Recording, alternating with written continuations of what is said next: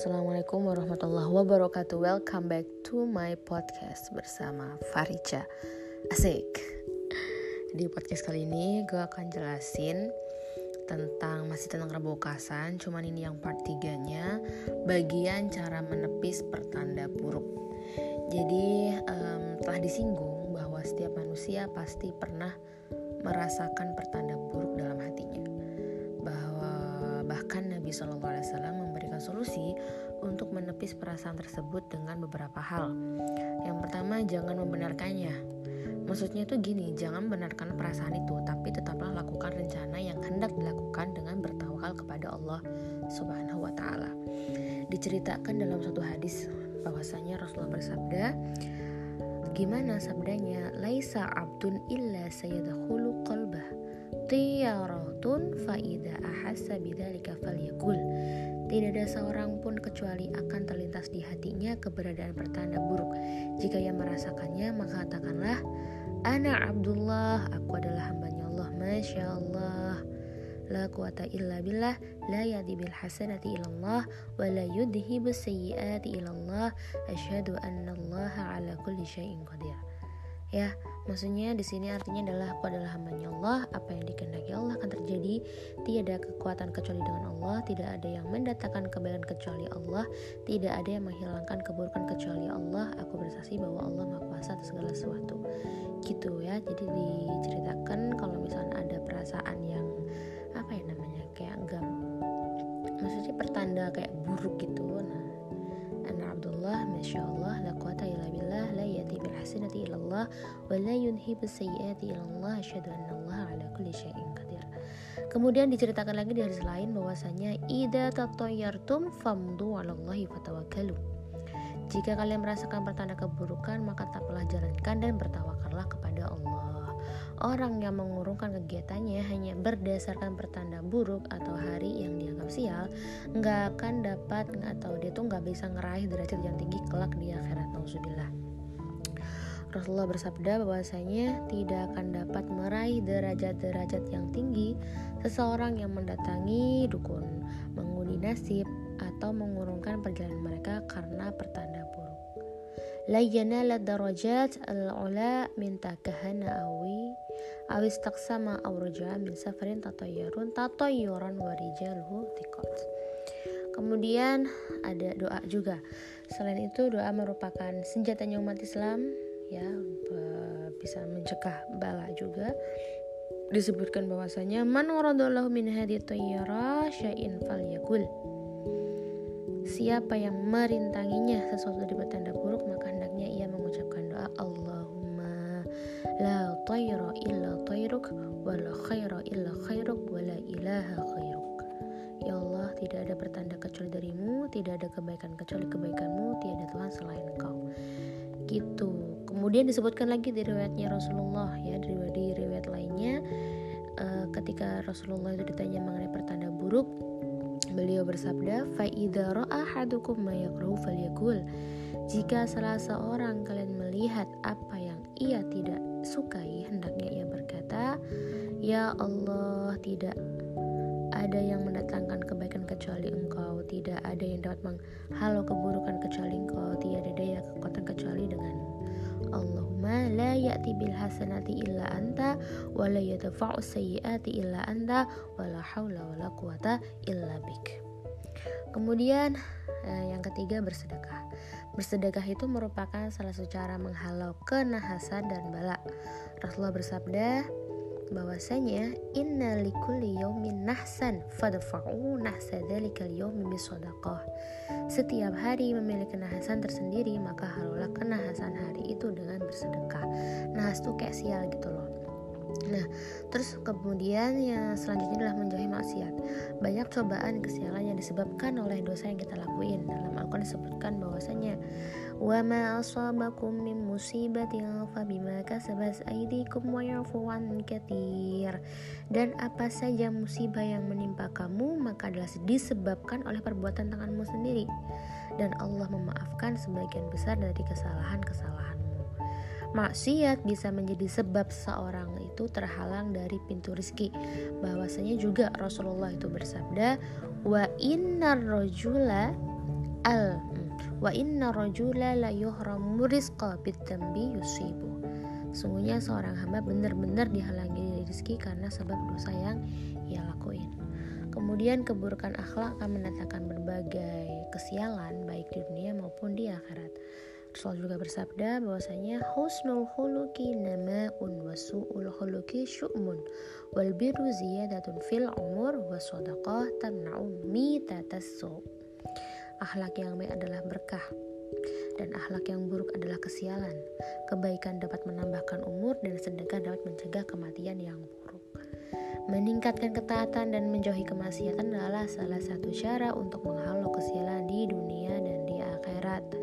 Demikianlah tadi hal-hal yang dapat menangkal kesialan dari agama Islam bukan dengan ketakutan bersembunyi di dalam rumah, mengurungkan kegiatan atau lainnya, tapi kita lebih ke ittaqullah, bertakwa kepada kepada Allah, berserah diri kepada Allah, doa, amal soleh tadi udah disebutin ada kita tuh doa, sedekah gitu kan, jangan percaya dengan keburukan.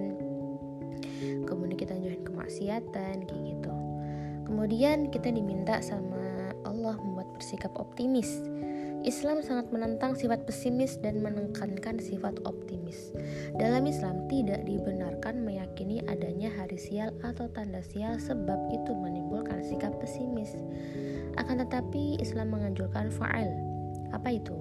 Itu lebih bersemangat melakukan sesuatu karena mendengar atau melihat sesuatu yang membahagiakan. Jadi fa'al itu kayak sebuah bentuk husnudan husnudan kepada Allah bahwa Allah akan melancarkan urusannya dan kita memang diharuskan untuk berprasangka baik kepada Allah. Anna inda don abdi bi. Ya. Anna inda donni abdi bi. Aku sesuai dengan prasangka hambaku mengenaiku. Kemudian Rasulullah juga mengizinkan fa'al. Dikatakan bahwasanya la tiyarah wa khairuhal fa'al disebutkan disebabkan disebutkan. Maksudnya tidak ada pertanda buruk pertanda yang baik adalah faal. Para sahabat bertanya wa mal faal? Rasulullah menjawab al kalimatu salihah yasma'uha ahadukum. Kata-kata yang baik didengar oleh seseorang seorang dari kalian. Kemudian para ulama e, menyebutkan contoh faal itu kayak misalkan ada seorang yang sakit gitu kan ada yang mengatakan ya salim salimatnya yang sehat. Maka kata yang ia dengar itu menyemangatinya untuk bisa sembuh. Atau ketika hendak berpergian, uh, berpergian bepergian ia najih ya. Najih maknanya yang sukses. Maka ia merasa senang sebab kata yang mengisyaratkan perjalanan akan berhasil sukses yang uh, yang gitulah. Pokoknya kayak misalkan ada orang ujian. Main aja gitu loh nyenengkan orang gitu. Nah, fa'al disukai oleh Nabi sebab bersumber dari prasangka baik kepada Allah dan menumbuhkan optimisme, la adwa wa la tiyarah wa yu'jibunil fa'a as-salih kalimatul hasanah. Tidak ada penularan dan tidak ada pertanda buruk dan aku menyukai fa'al yang bagus, yaitu kata-kata yang bagus. Nah, fa'al itu merupakan kebiasaan Nabi. Diceritakan ya dari sahabat Anas bin Malik radhiyallahu anhu Nabi sallallahu alaihi wasallam kana yu'jibu idza kharaja li hajatihi ayasma ya Rashid ya Najih ya Rasulullah senang apabila ketika keluar untuk nunaikin keperluannya uh, mendengar ya Rashid ya Najih nah gitu. Maksudnya nyenengkan orang gitu. Nah itulah semestinya kita kalau misalkan apa ya selalu memupuk jiwa yang optimis dan selalu berprasangka baik kepada Allah. So kesimpulannya Allah berfirman bahwasanya kulla uh, kulla yusibana illa ma kataba ma kataballahu lana wa maulana wa Fatawakkalil mu'minun. Katakanlah sekali-kali tidak akan menimpakan melainkan apa yang telah ditetapkan oleh Allah untuk kami. Dialah pelindung kami dan hanya kepada Allah orang-orang yang beriman harus bertawakal. Jadi Islam melarang anggapan adanya hari sial atau tanda sial bagi uh, baik berupa burung pertanda sial, mengundi nasib, ramalan bintang, hitungan weton, dan lainnya. Termasuk di antaranya adalah menganggap Rabu terakhir bulan Sofar sebagai hari sial. Ada ancaman keras bagi yang menunda kegiatan hanya karena hal-hal tersebut. Bahkan disebutkan bahwasanya at-tiyaratu syirk, at-tiyaratu syirk, at-tiyaratu syirk. Ya, mempercayai pertanda sial adalah syirikan, mempercayai pertanda sial adalah kesyirikan, mempercayai pertanda sial adalah kesyirikan. Sampai diulang tiga kali loh kemudian disebutkan lagi innal iyyafah wat-tiyara wat-tarqa minal jibat Iyafah itu apa? Menentukan baik dan buruk dan melepas burung, menjadikan sesuatu sebagai pertanda buruk, serta meramal termasuk dalam sihir. Nah, itu yakni dalam seperti sihir. Nah, itu berarti uh, masuk dalam kategori sihir itu. Kemudian Rasulullah adalah pelopor yang meniadakan semua keyakinan tidak berdasar itu dengan sabda dan perbuatannya. Ketika kaum Arab bulan Sofar itu sebagai bulan sial, beliau eh, Rasulullah itu justru menikahi Sayyidah Khadijah di bulan Sofar dan menikahkan putri beliau siapa? Yakni Sayyidah Fatimah di bulan Sofar juga. Kemudian ketika kaum jahiliyah menganggap bulan Syawal adalah bulan nahas untuk menikah, nah Rasulullah justru menikahi Sayyidah Aisyah dan Sayyidah Ummu Salam, Ummu Salamah di bulan Syawal. Sayyidah Aisyah itu mengatakan bahwasanya tazawwajani Rasulullah sallallahu alaihi wasallam fi Syawal wa banabi fi Syawal. Fa ayyu nisa'i Rasulullah sallallahu alaihi wasallam kana aqta indahu minni. Rasulullah menikahiku di bulan Syawal membina rumah tangga denganku di bulan Syawal. Siapakah di antara istri Rasulullah yang lebih beruntung dariku di sisi beliau? Nah bilang kayak gitu. Ya jadi nggak ada tuh bulan Syawal bulan siang ada kemudian Nabi Shallallahu Alaihi Wasallam tazawwaja Umma Salma Salamata fi Syawal wa jama'ha ilahi fi Syawal Nabi juga menikah Ummu Salamah pada bulan Syawal dan membina rumah tangga dengannya dengan Ummu Salamah itu pada bulan Syawal juga Demikian pula yang dilakukan oleh para sahabat dan para ulama. Tidak ada di antara mereka yang percaya hari sial atau pertanda sial. Enggak ada, enggak ada coy. Bahkan mereka itu memberantas anggapan-anggapan tahayul dengan perkataan dan perbuatannya. Itu tuh pernah diriwayatkannya ya oleh Sayyidina Ali hendak pergi berperang, seorang ahli nujum berkata kepada beliau, hmm, bilangnya adalah atalqahum wal qamaru fil engkau hendak memerangi mereka kaum Hawaris ketika bulan berada dalam rasi akrab ya. Jadi rasi rasi rosi, parosi geprek dong. Rasi rasi itu kayak rasi bintang itu loh. Nah, rasi bintang akrab itu tuh suatu saat atau sam apa ya namanya? Tem, waktu time time yang dianggap sial gitu. Nah, kemudian dengan tugasnya, dengan tugasnya Sinali berkata, "Fa'aina qamaruhum?" Lantas di manakah posisi bulan mereka? Nah ini adalah jawaban yang meruntuhkan segala hujah para ahli nujum. Pada kesempatan lain, salah seorang nujum pernah berkata kepada beliau bahwasanya sir saat tadfar. Pergilah pada waktu sekian maka engkau akan menang. Rasulullah, eh, Rasulullah Sayyidina Ali itu nolak. Maka Nabi Muhammad sallallahu alaihi sallallahu taala alaihi wasallam munajjimun wala linnasi ba'dahu. Nabi Muhammad tidak memiliki ahli nujum, tidak pula layak bagi orang setelahnya untuk memiliki ahli nujum. Nah, setelah berhujan dalam beberapa ayat Al-Quran, beliau berkata, "Faman saddaqaka fi hadzal qaul la amanu ay yakuna kaman ittakhadha min dunillahi nidan." Allahumma la tayra illa tayruk wa la khaira illa khairuk. Siapa yang percayamu dalam ucapan seperti ini, maka aku khawatir ia seperti orang yang menyekutukan, menyekutukan Allah dan selainnya. Ya Allah, tiada pertanda kecuali darimu, tidak ada kebaikan kecuali kebaikanmu. Nah itu lantas Sidin Ali mengancam ahli nujum itu. Beliau memerangi kaum Hawarij di waktu yang dilarang oleh ahli nujum itu Dan mendapatkan kemenangan besar. Swag abis guys. Terus ketika banyak orang yang menganggap hari Rabu adalah dan Sabtu sebagai hari sial, Imam Malik justru memilih hari Rabu atau hari Sabtu untuk memulai kegiatannya untuk menunjukkan kekeliruan kekelir, kekeliruan anggapan yang salah itu. Demikian pula banyak ulama yang memilih memulai pelajarannya pada hari Rabu. Demikianlah pula yang dilakukan oleh Sadah Balawi ketika banyak anggapan bahwa hari Rabu terakhir bulan Sofar adalah hari yang sial. Sehingga banyak orang yang enggan keluar rumah pada hari itu, sebagian mereka justru keluar ke tempat-tempat rekreasi, tempat piknik untuk berzikir dan membaca kitab-kitab akhlak untuk menepis anggapan itu.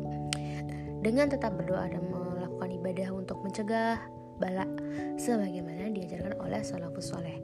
Mereka juga menamakan safar dengan nama-nama baik seperti safar al khair ya kan, safar bulan kebaikan atau safar zofar, safar itu bulan keberhasilan. Nah, semua itu adalah sebagai faal atau sikap optimis agar Allah menganugerahkan kebaikan dan keberhasilan di bulan ini.